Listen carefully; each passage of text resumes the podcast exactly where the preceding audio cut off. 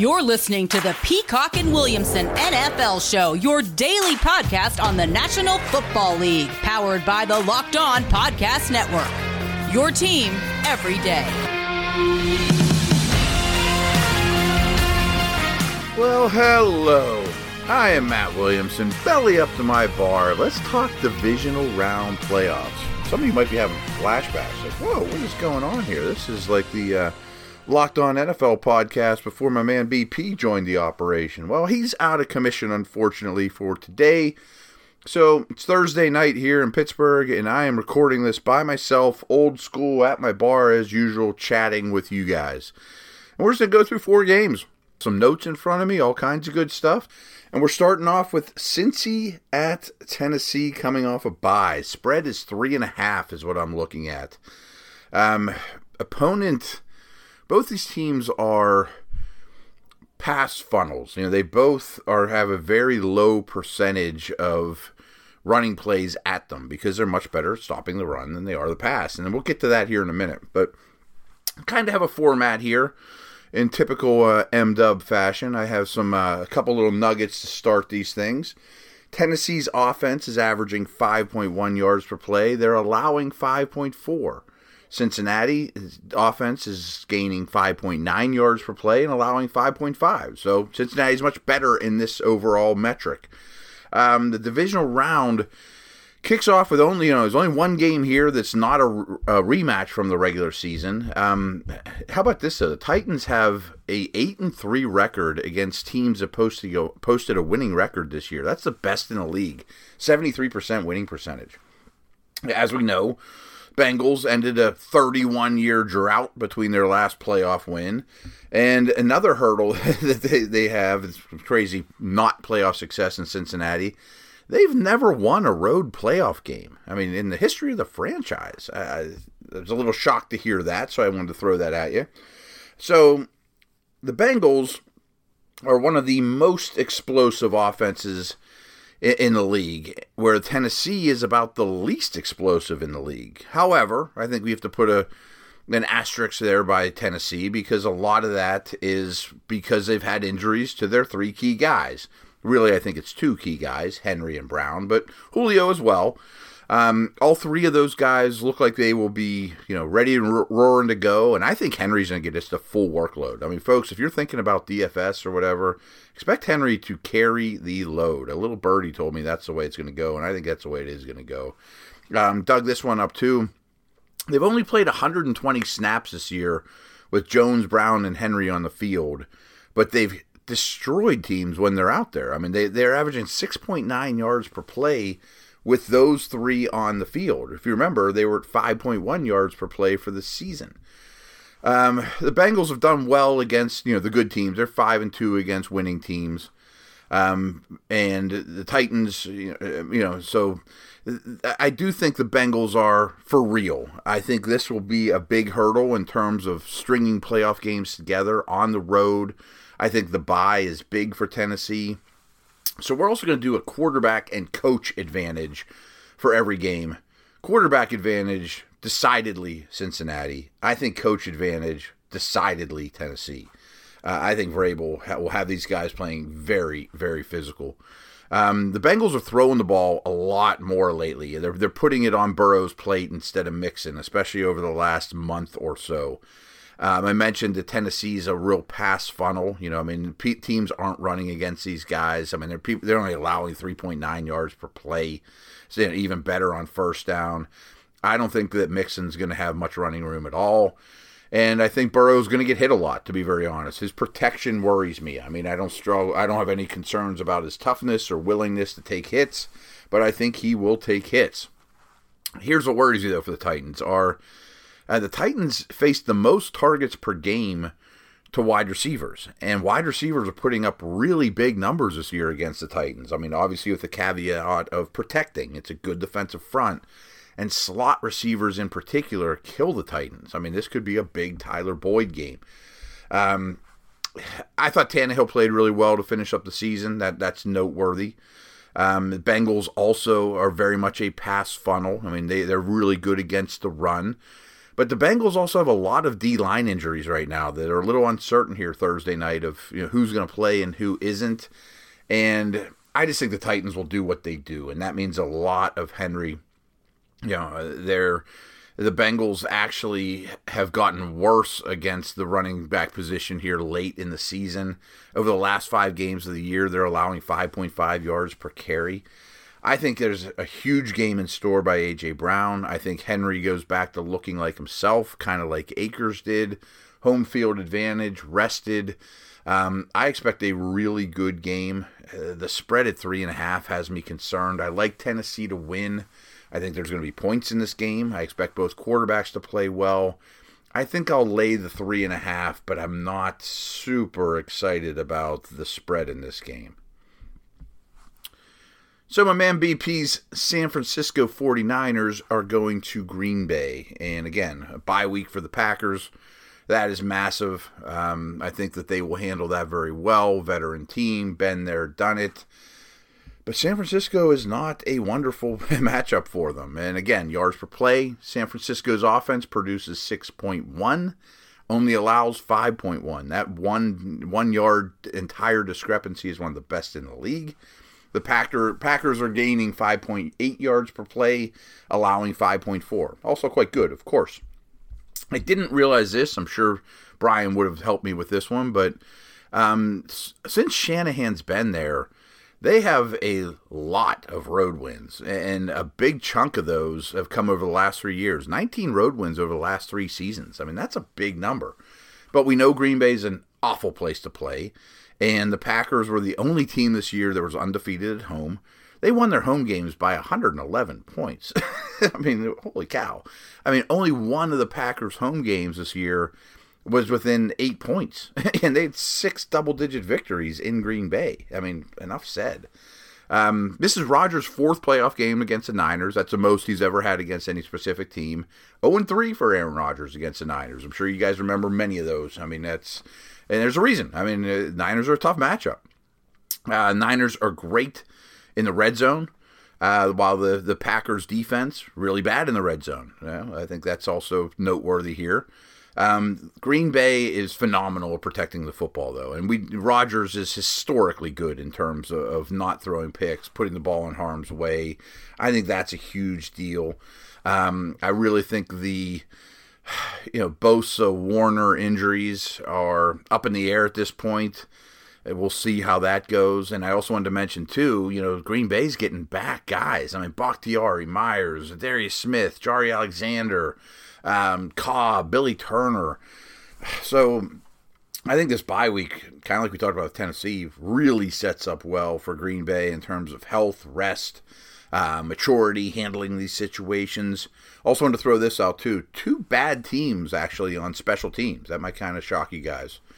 So, quarterback advantage, clearly the Packers. I always sell LaFleur short, but I'm still going coaching advantage. I'm going to go with Green Bay. I mean, you win that many games time and time again. Mix in a little home field advantage, but the coach advantage to me is very, very minimal. Devontae Adams has killed the Niners in his career. I think Rodgers will do just fine, although I'm really impressed with how the Niners' D is playing, no doubt about that. I think the combination of Dylan and Jones, kind of a hot hand approach, will do plenty. I mean, I think that the balance here will certainly be intact. Maybe Jones gets a bigger role as a receiver, especially if Warner's out. You maybe find some more mismatches there. Jimmy can't have the big go linebacker blind turnover. I mean, that will be enough to lose a game like this. I mean, he needs to be efficient and not turn the football over. I think he's capable, but again, I mean, clearly massive quarterback advantage to Green Bay. Just found this one, too. Elijah Mitchell. I mean, these teams played earlier in the year. The Niners didn't have Mitchell, Hasty, or Wilson running the ball. And back then, Debo wasn't even running the football either. He only had 2 carries in that game. So it was Kyle Juszczyk and Trey Sermon, who they apparently hate. Those are the ball carriers in that game. So much different, of course. I do think Samuel, Ayuk, Kittle, who's been really quiet lately, but I expect a breakout from him in this one. And Ayuk has done massively good work against zone defenses this year, and they're going to see a lot of zones. And I think Shanny should be able to manipulate those predictable coverages to some degree, and you get a lot of the same stuff, and he knows how to attack them. And I think he'll run pretty well in Green Bay. I think the Packers win this game, not by 5.5, though. I think that the Niners can play small ball, get some big plays from Kittle and Debo and Ayuk, and hang around. But the quarterback discrepancy to me is just so huge. An incredible app everyone who buys gas needs to know about. Get Upside. My listeners are making up to 25 cents for every gallon of gas every time they fill up. Just download the free Get Upside app at the App Store or Google Play right now. Use our promo code TOUCHDOWN and get a bonus of 25 cents per gallon on your fill up. That's up to 50 cents cash back. Don't pay full price at the pump anymore. Get cash back using Get Upside. Just download the app for free and use promo code TOUCHDOWN to get up to 50 cents a gallon back on your first tank.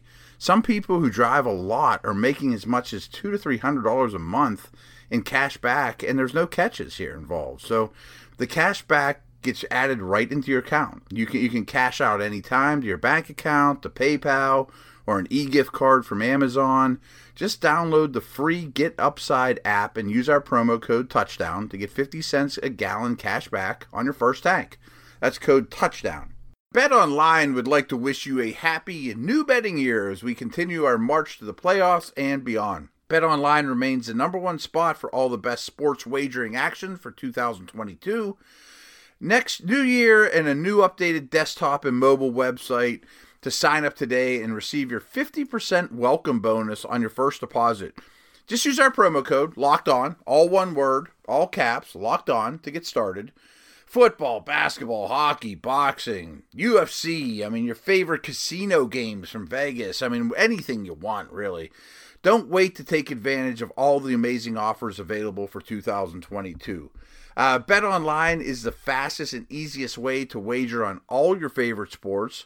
Bet Online, where the game starts. So, we got Rams at Bucks, 3-point spread in that one. Rams, these guys are almost identical. The Rams produce 6 yards per play, Bucks produce 6.1 yards per play. They both allow 5.2 yards per play. I even bring it up, Williamson. Similar teams. So, Brady, he is now 5-0 in the postseason as a Buck with a Super Bowl ring. That ain't so bad. This number is one of the most impressive Brady numbers, which is saying so much, that I've ever heard. In the divisional round of the playoffs, Tom Brady is 14-2. And many of those are Patriot games after a bye in their building in New England. But nonetheless, that's 16 football games against a playoff opponent that just beat a playoff opponent, and he's lost 2 of them. That's bonkers. Bucks have won 8 of 9, kind of quietly. The Rams have won 6 of 7. They're certainly heating up.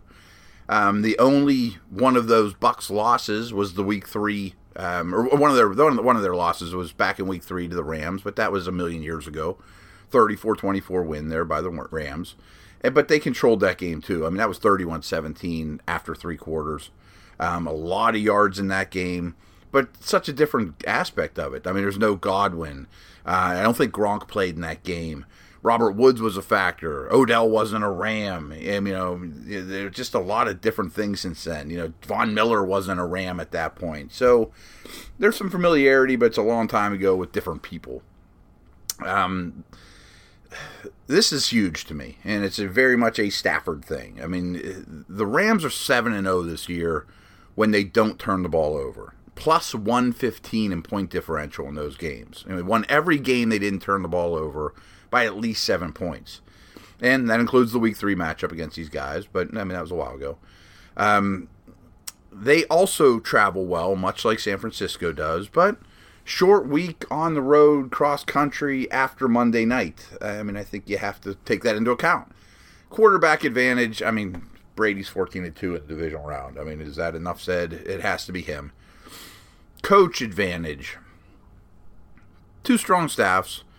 I'm going to go Tampa based on They're coordinators. I mean, and they're Super Bowl champs. So, benefit of the doubt. I think that's big. This is huge for me, though. Again, some of these injuries are hard to comment on. Ryan Jensen got hurt last week.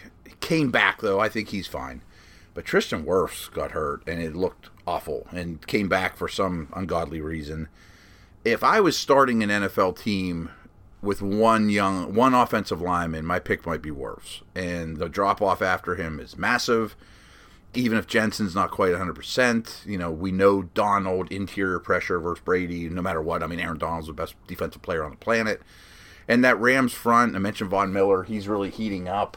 Those edge guys have been a lot better than they were a month or so ago. So that Wirfs injury is huge. Couple Brady things here and offensive stuff for T-Bay. He threw his most passes of the year when they played the Rams last time. The Rams stopped the run quite well. Sounds like Fournette will play, and Arian said something along the lines of, if he does, he will be full go, you know, no restrictions. But again, the Rams are really tough to run on, but they've missed Fournette and his every down ability. That Brady dump off is lethal.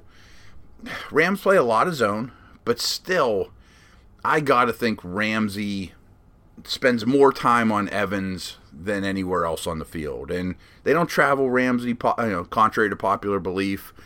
But considering the state of the Bucs receiving core right now, I got to think you got to get Ramsey on Evans a lot. I mean, a heavy percent of the time. And speaking of the receivers, I mean, you know, Tyler Johnson played 77% of the snaps last week. Brashad Perryman played 49. Scotty Miller played 26.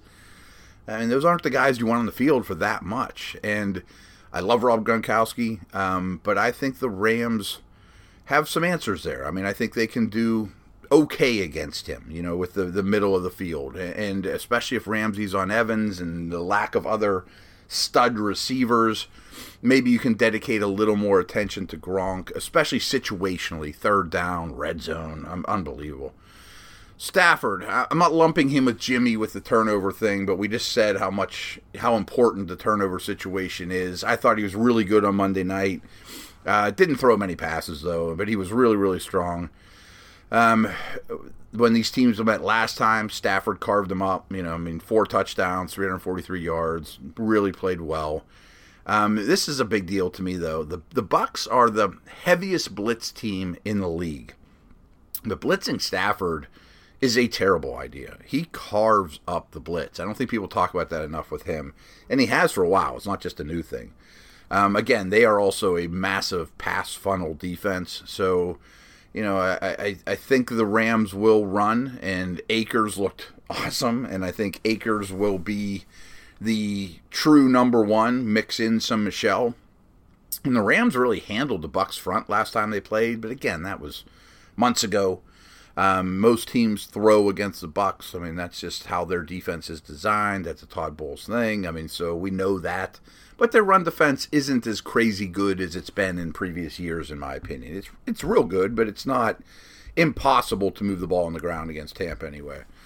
As a result, they've seen the fewest rushing attempts in the league. And frankly, they just kind of destroyed the Eagles' run game last week, too. So, I mean, I'm not saying that the Rams are going to have a lot of success on the ground.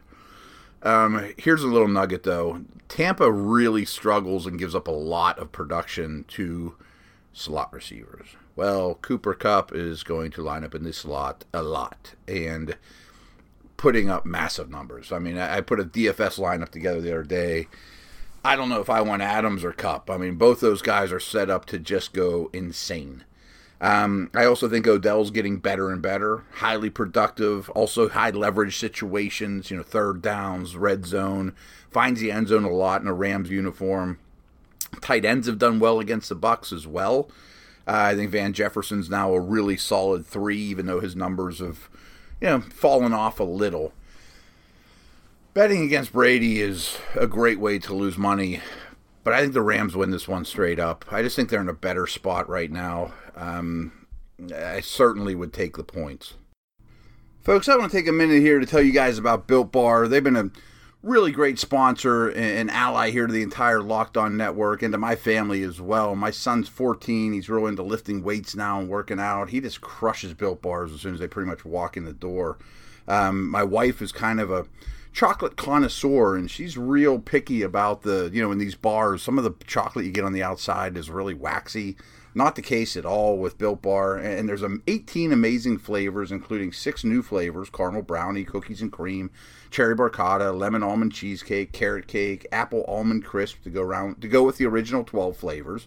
They're great for the health-conscious guy or woman. You lose weight while indulging in a delicious treat. Some of these, all these bars have a little bit different qualifications, but let's just pick one out of the air here. Peanut butter has 19 grams of protein, 180 calories, only 5 grams of sugars, and 5 grams of net carbs. How about cookies and cream? Only has 17 grams of protein, only 130 calories, 4 grams of sugar, 4 grams of net carbs, and that's what you get with all these, which is unbelievable. So go to BuiltBar.com, use our promo code LOCKED15, that's LOCKED15, all one word, and you get 15% off your next order. Use promo code LOCKED15 for 15% off at BuiltBar.com.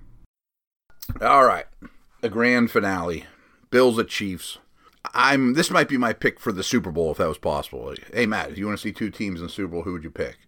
Probably these two and or the Packers. I do believe this is the AFC Championship game.